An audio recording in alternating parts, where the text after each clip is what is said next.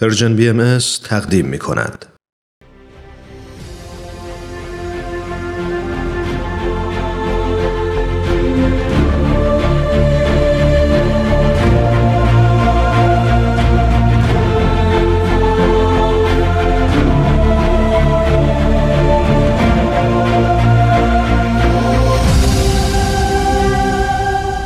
چشمه خورشید نگاهی به آثار حضرت باب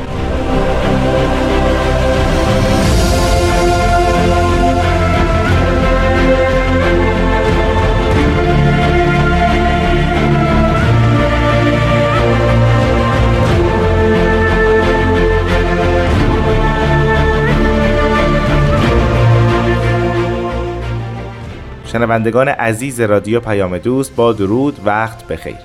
رامان شکیب هستم. و با یک قسمت دیگه از سری برنامه های چشمه خورشید با شما. همونطور که دیگه حتما آگاه هستید این برنامه به بررسی و معرفی آثار حضرت باب شارع آین بابی و مبشر دیانت باهایی است. مهمان ما در این برنامه جناب استاد بهرام فرید هستند و ما از نظرات ایشون و همطور نتایج تحقیقاتشون آگاه میشیم.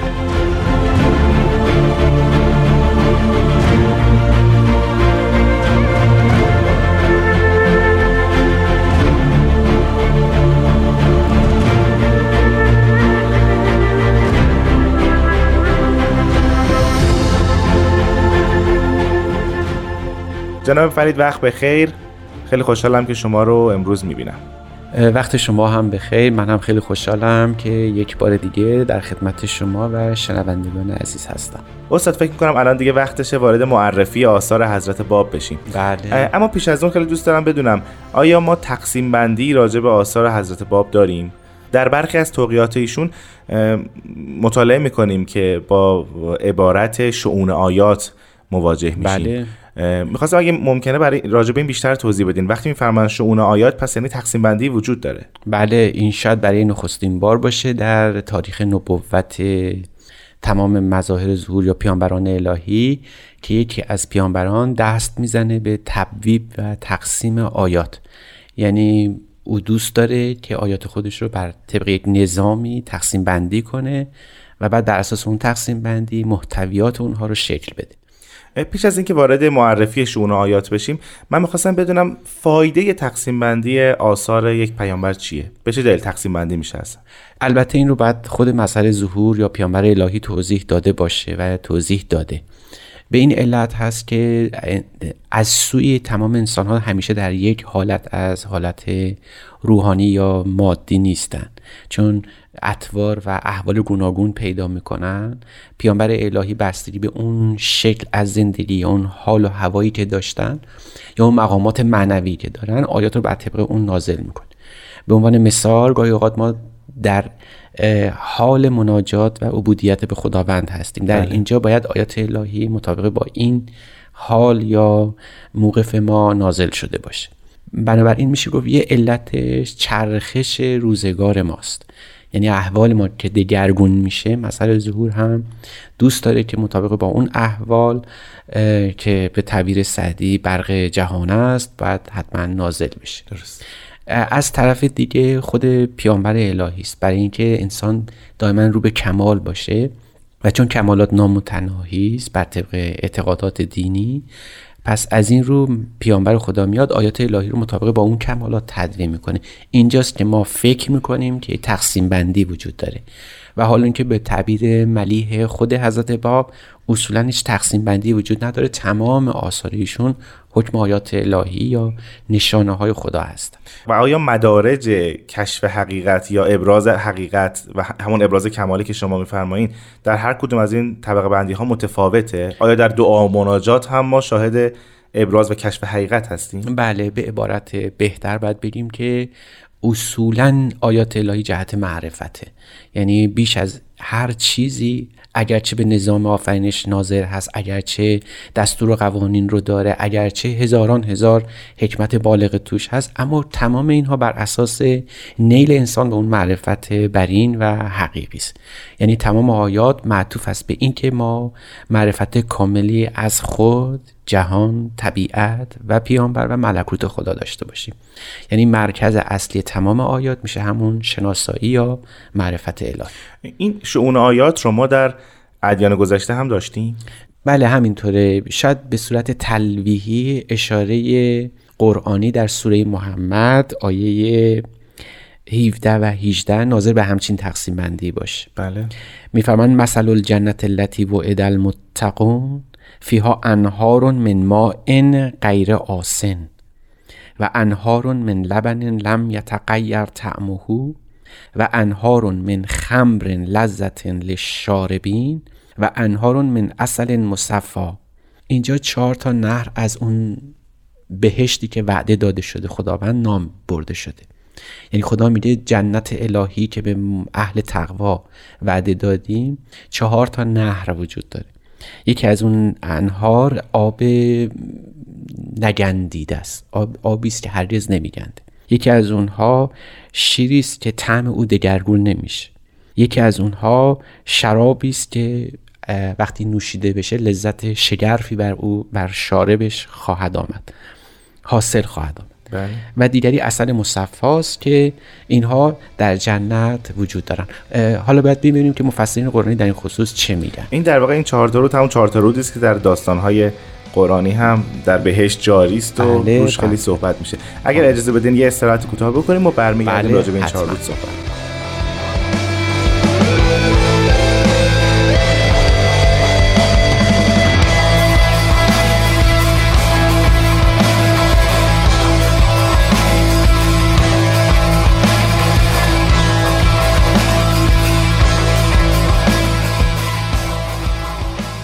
شنوندگان عزیز به برنامه چشمه خورشید گوش می‌دید جناب فرید در مورد این چهار رودی که فرمودین در بهشت روان هست بر طبق آیه. قرآنی بله. راجع به این صحبت بکنیم. خب این چهار رود ارتباطش به شون آیات چی؟ مفسرین خیلی جنجال به پا کردن و تقریبا میشه گفت متفقن بر اینکه این واقعا به صورت ظاهری است. یعنی در جنت خدا در ملکوت الهی چهار تا رودخونه است و یکیش توش آبه یکیش شیره یکیش اصل یکیش هم شراب.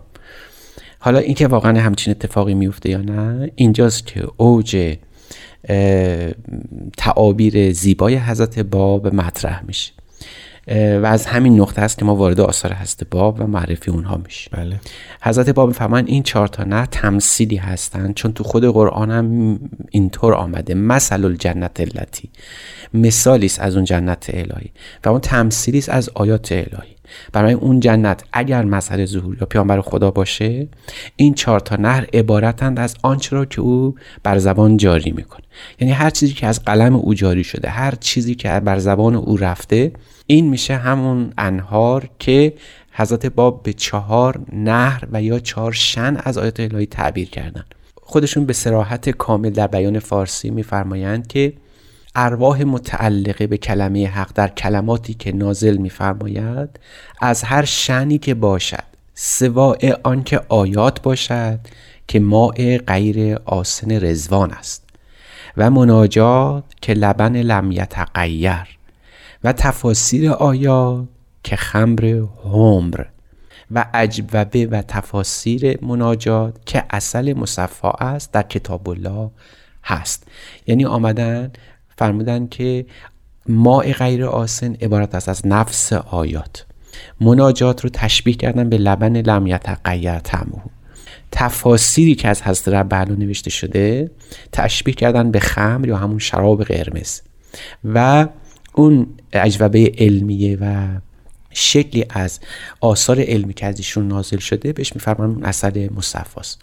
برای شون آیات در خود قرآن وجود داشته. یعنی خود در خود قرآن هم توضیح داده میشه که چون این جنت یعنی حضرت محمد پس این چهار نه چهار شن آیات اوست. ولی چون به سراحت یاد نشده بود کشف این معما منوط به ظهور حضرت باب بوده.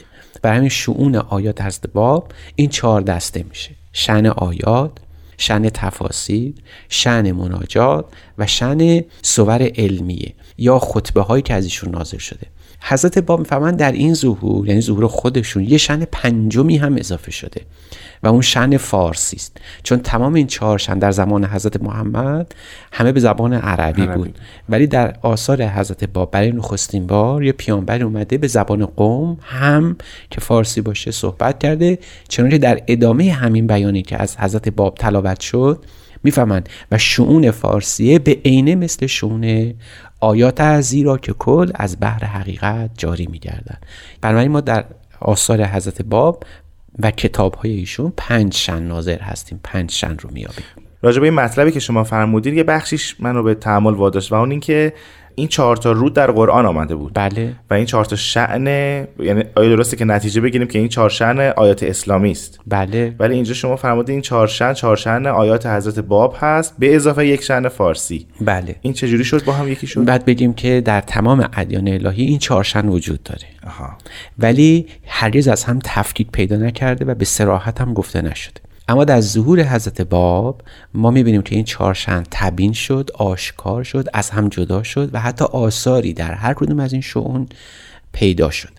و بنابراین یه شن پنجمی هم افزون بر این چهار شن وجود داره. یعنی اون شأن اون جوابهای علمی اجوبه علمیه بله. برای مثال. یا تفسیر آیات در خود قرآن بوده یا نه؟ این دوتا مخصوص میشه به پیامبر بعدی که آیات قرآنی رو داره شرح میده. به عبارت دیگه تمام پیامبران این چهار شن رو دارن. آها یعنی در همشون در همشون وجود داره. ولی تفکیک شده از هم نیست. چون که در خود قرآن شما می‌بینید تمام اینها مثلا صور علمیه با تفسیر با همه قصه ها همه با هم عجین شده. ولی در ظهور از باب سعی شده اینها از هم مجزا و تفکیک شده. پس با این حساب معنی بهشت متفاوت میشه معنی متقین متفاوت میشه. شرح همه اینا دیگه یه چیز دیگه میشه نه چیزی که الان تو ذهن ما هست. بله به عبارت دیگه در یکی از شاهکارهای آثار هست باب این است که این معمای اصلی در قرآن و کتب الهی آشکار شده حل شده. این معماهایی که همه مفسران درش به اختلاف نشستن در اینجا رفع میشه. و برای همینم اصولا در قرآن یوم الفصل یعنی جایی که پیامبر میاد جدایی انجام نمیده بلکه تفصیل میده شرح میده بیان میده. و این آیات الهی و این آیات قرآنی و اصولا تمام کتب مقدسه به ظهور از باب حل معما و شرح کامل داده شد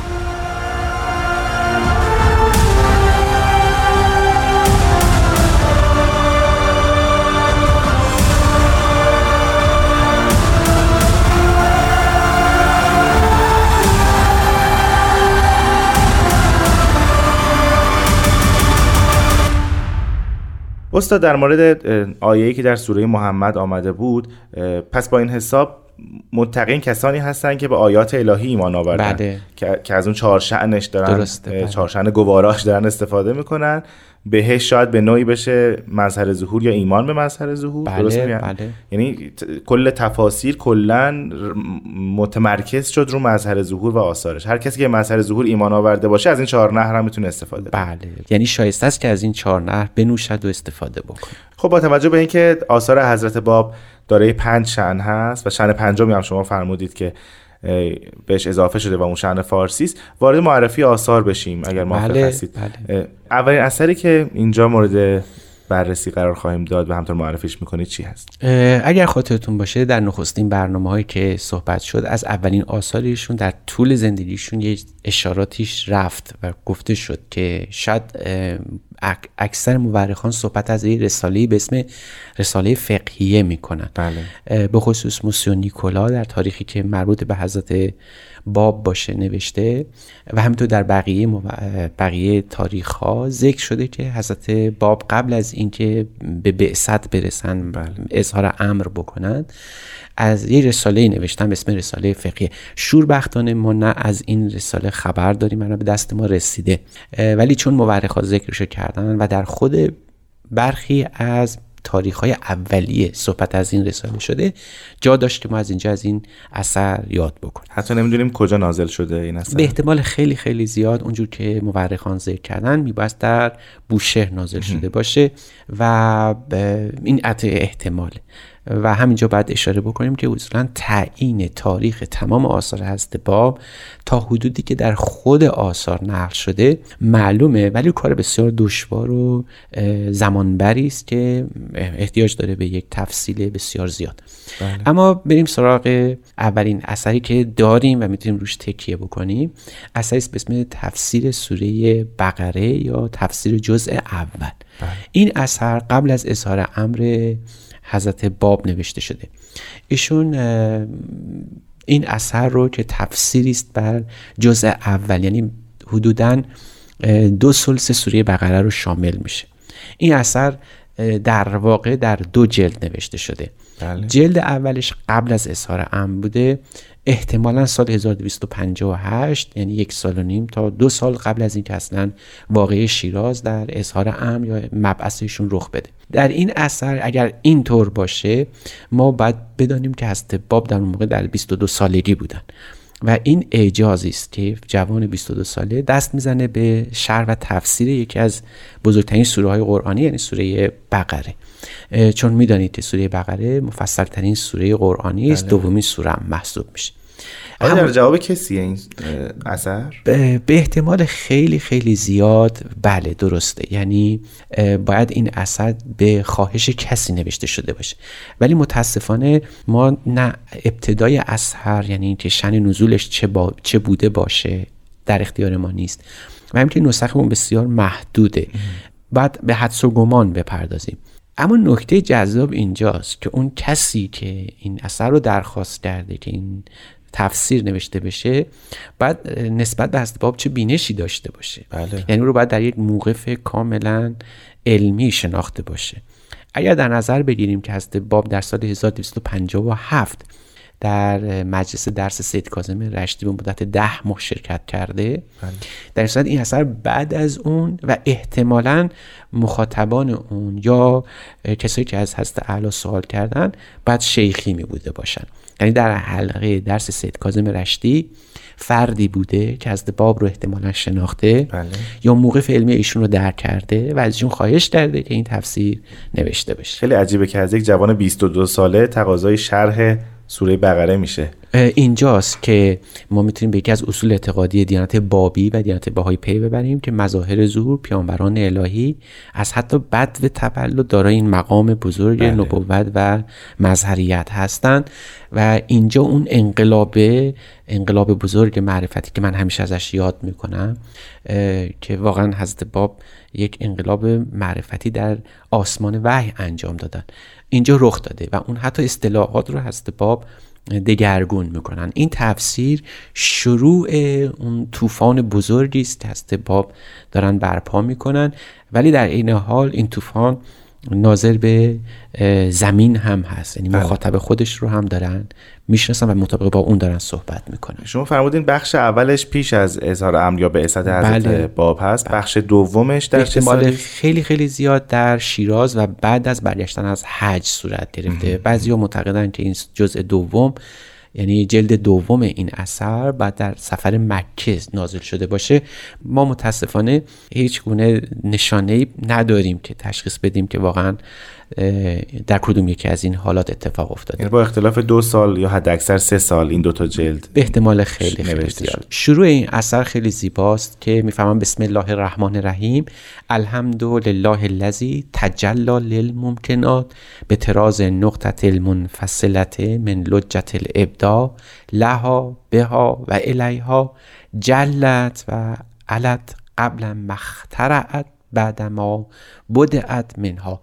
همین کلمات همون ابتدای اثر ما رو در دایره اصطلاحات شیخ احمد و اوج نگارش عربی محصول خودش می‌کنه مجذوب خودش می‌کنه. حضرت باب در همین ابتدای اثر نشون میدن که علم الهی حتما از یک نقطه شروع شده باشه. نقطه ای که درسته که با ما پیوسته ای داره اما از ساحت ما یعنی از ساحت خلق مجزاست. و این به نظر می‌رسه که ما اگر این اثر رو اون اوائل کسی خونده باشه متوجه میشه ما با یک شخصی رو به رو هستیم که مدعی وحی الهی است بله.